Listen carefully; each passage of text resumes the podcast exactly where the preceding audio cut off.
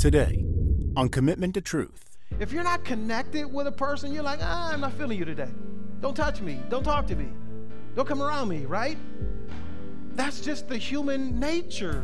Is that, man, when you're one with God, you start feeling and sensing the move of God, right? The power of God in your life like never before. And that is so absent in the body of Christ. Why? It's because we don't really, really know Him.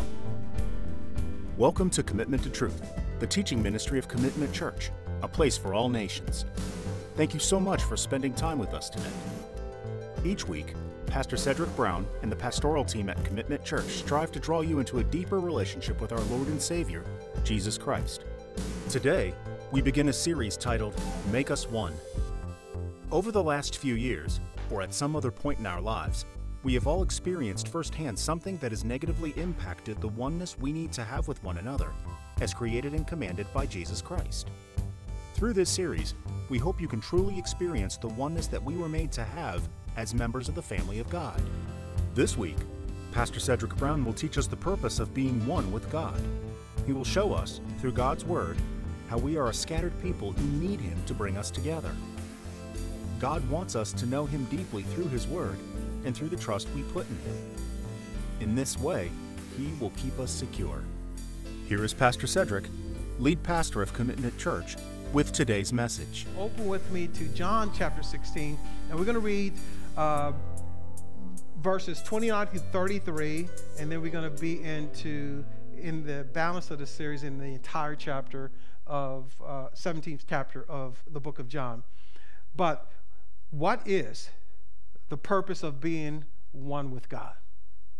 Why would Jesus just come up with this, this, this narrative of, okay, I want you to be one just as me and the Father are one? Why is that so important for us to be one with God? Our first answer to this question is found in John chapter 16, verses 29 through 33. It says this His disciples said, Lo, or what's up?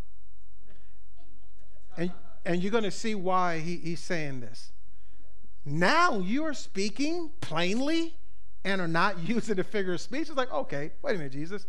Now you're not using any parables or anything like that. Wait a minute, whoa, hold up. What's up now? You're getting serious on us, right? He's speaking plain, uh, you know, language to them now. No figure of speech, no parables. I'm coming to you straight out. It says, Now we know that you know all things and have no need for anyone to question you, but they're questioning him, right? By this we believe that you came from God. Jesus answered them, Do you now believe? In other words, apparently you haven't been believing up to this point. Behold, an hour is coming and has already come for you to be scattered. And we know if you, you know the end of the story, they did scatter. Each to his own home and to leave me alone. And they did, especially his boys, right? The only one found there was John. It says, and yet I am not alone. It's an important principle because when you're one with the Father, you're never what? Exactly right.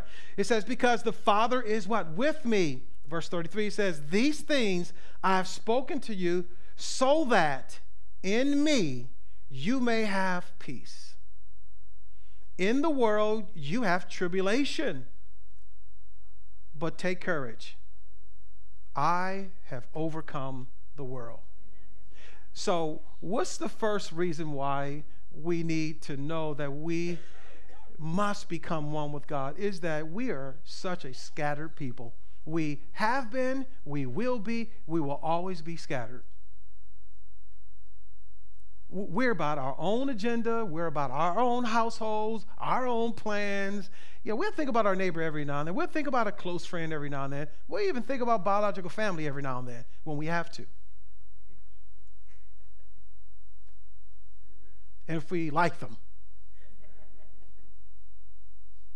But clearly it says that we're what? A scattered people. We were then, we are now, we will be, because that is our sinful tendency. Me and mine. So let's look deeper in this. Verse 32, the word scattered means this those terror stricken. Doesn't that sound just like what we've been through? Those terror stricken right? In other words, you're so scared you just bunker down.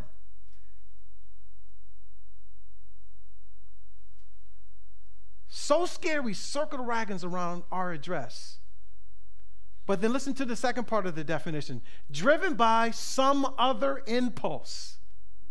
Your priority, what keeps you up, what stimulates you, what your goals are, your personal aspirations, will cause you to run to your house.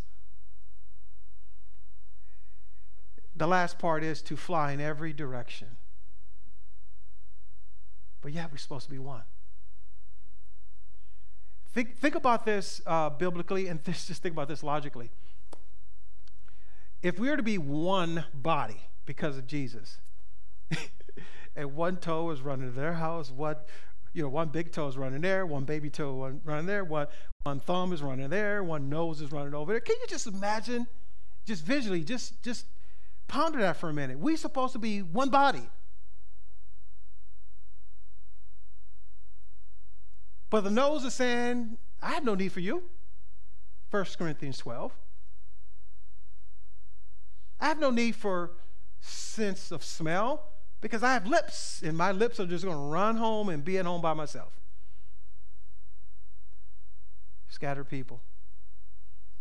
It's sin. And that's why we need Him to bring us all together. To say we got to meet somewhere in the middle, and it's Him. The word not alone or alone, right? Remember, Jesus says, But I'm not alone. You may be scattered, but guess what? I'm not alone. It means this, which means not to be forsaken, destitute of help, or without a companion. Why is that so important for you all to know? Because oneness of God gives us the same thing. You know, there's going to be times, unfortunately, your sister's going to be at home dealing with her stuff and just not even thinking about you. But in the meantime and in between time, until, until God reaches her heart, you're not alone.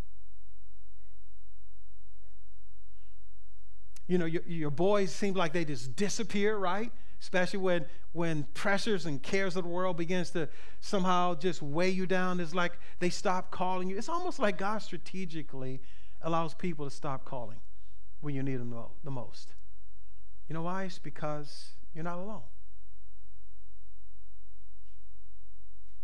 i've seen in some of the most difficult times of my life phone stops ringing but you have to realize that you're not alone. Yes, there's this biblical mandate that we need to be a people that aren't scattered, that we are one, but the reality is you will be by yourself until we come to our senses and realize we cannot continue to live scattered any longer. Matthew 26, verse 31 describes how we will be scattered after his death. It says, Then Jesus said to them, You will all fall away because of me this night. For it is written, I will strike down the shepherd, and the sheep of the flock shall be scattered. Right? The Lord is my shepherd. I shall not want. So, so in other words, that we're all sheep in his pasture, and we can't wander, wander off in some other pasture, but we should be where the shepherd is. And if we're all where the shepherd is, we won't be scattered, but we will be what? One. Try to become your own shepherd, you will be by yourself. Try to allow someone else to comfort you besides his rod, right? Try to find still waters by yourself, green pastures by yourself. You'll find yourself alone.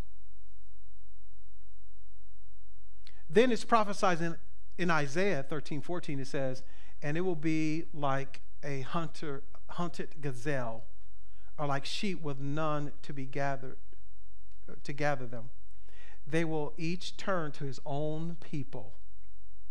Hmm. Each one flee to his own land. Or homogeneous. That's why there's racial tension and, and division. Uh, my people understand me. That's what we're really saying. I'm safe around my people. Literally, you hear that say it. But they don't understand my people.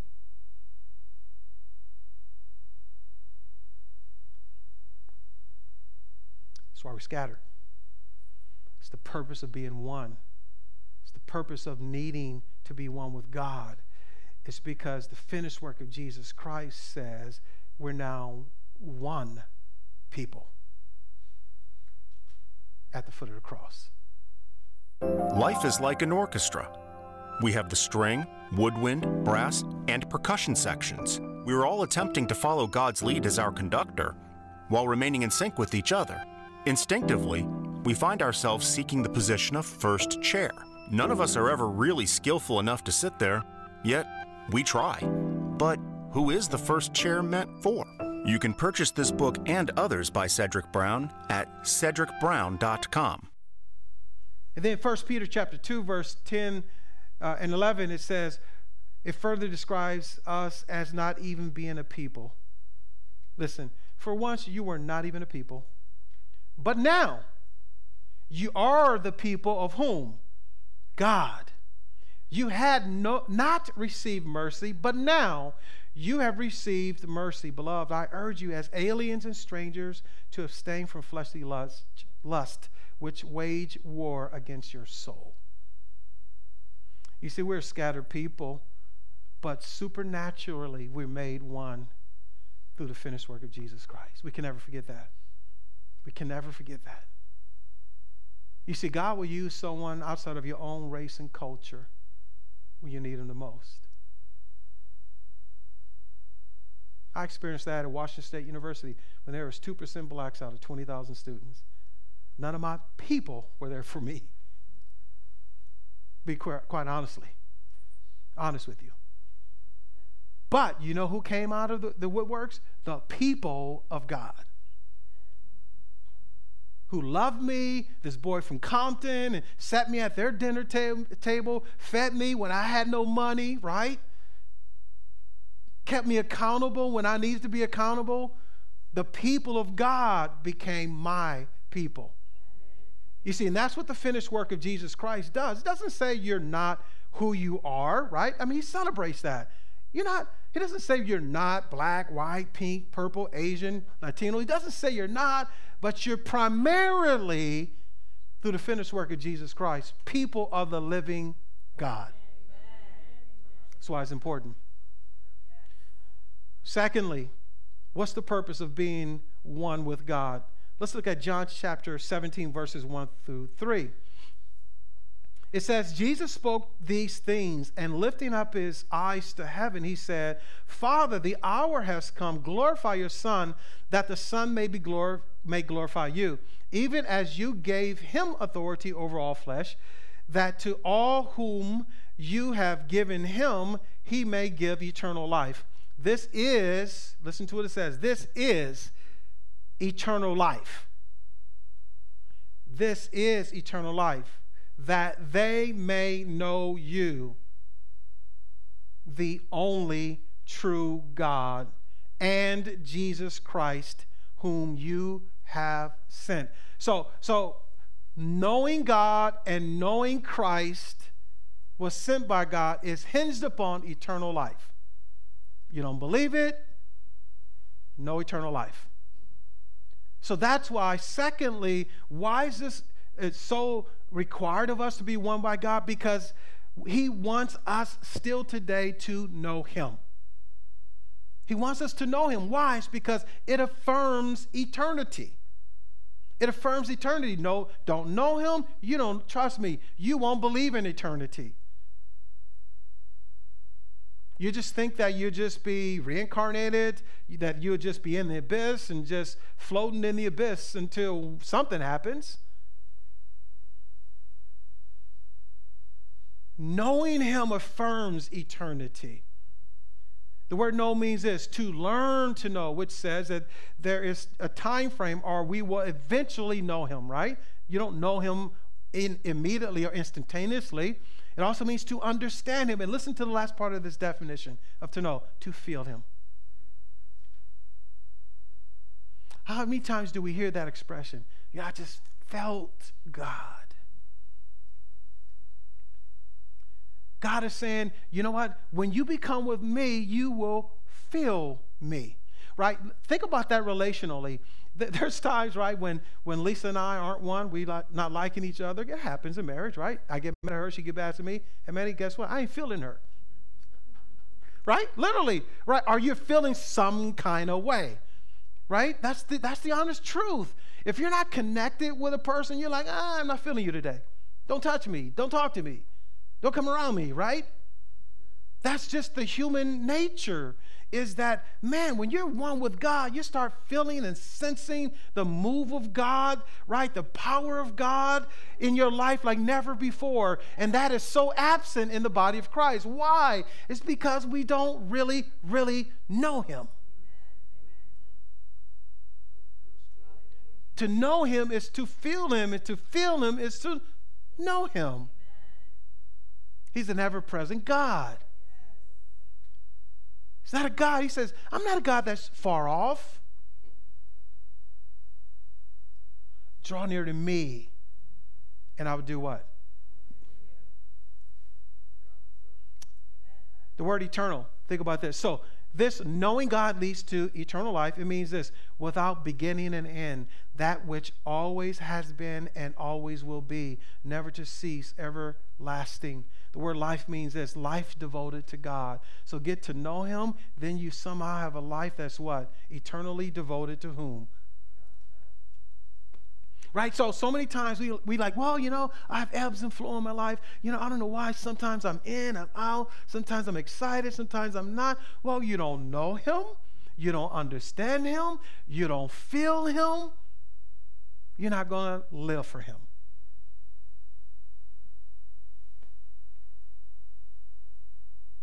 The word life also means this this blessedness, even in the portion in this world. Right? So many of our blessings are hinged upon knowledge of God.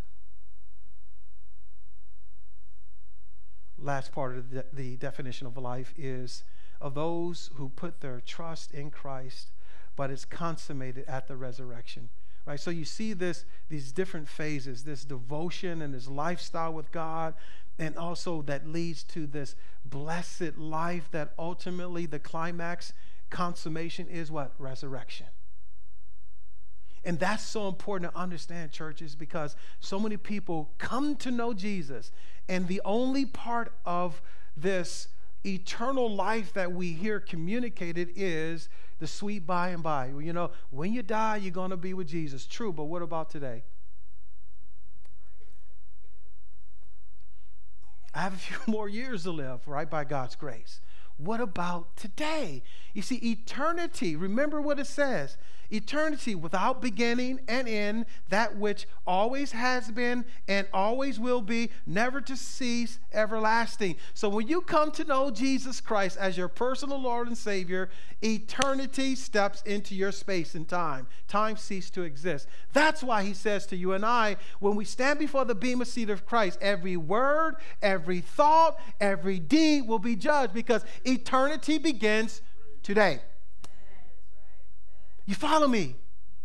And that's why there's such accountability that should be in our lives because I know him, he knows me. Therefore, I need to what? begin to live circumspectively. I need to live this life according to the text, according to the scriptures. I begin to realize that what? I am crucified with Christ. Nevertheless, it's not I who live, but it's Christ who lives within me. And this life that I live, I live by faith in the Son of God who loved me and gave his very life for me. You follow me? Eternity ceases.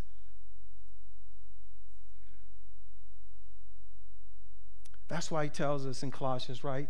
Set your mind on things above where Christ is.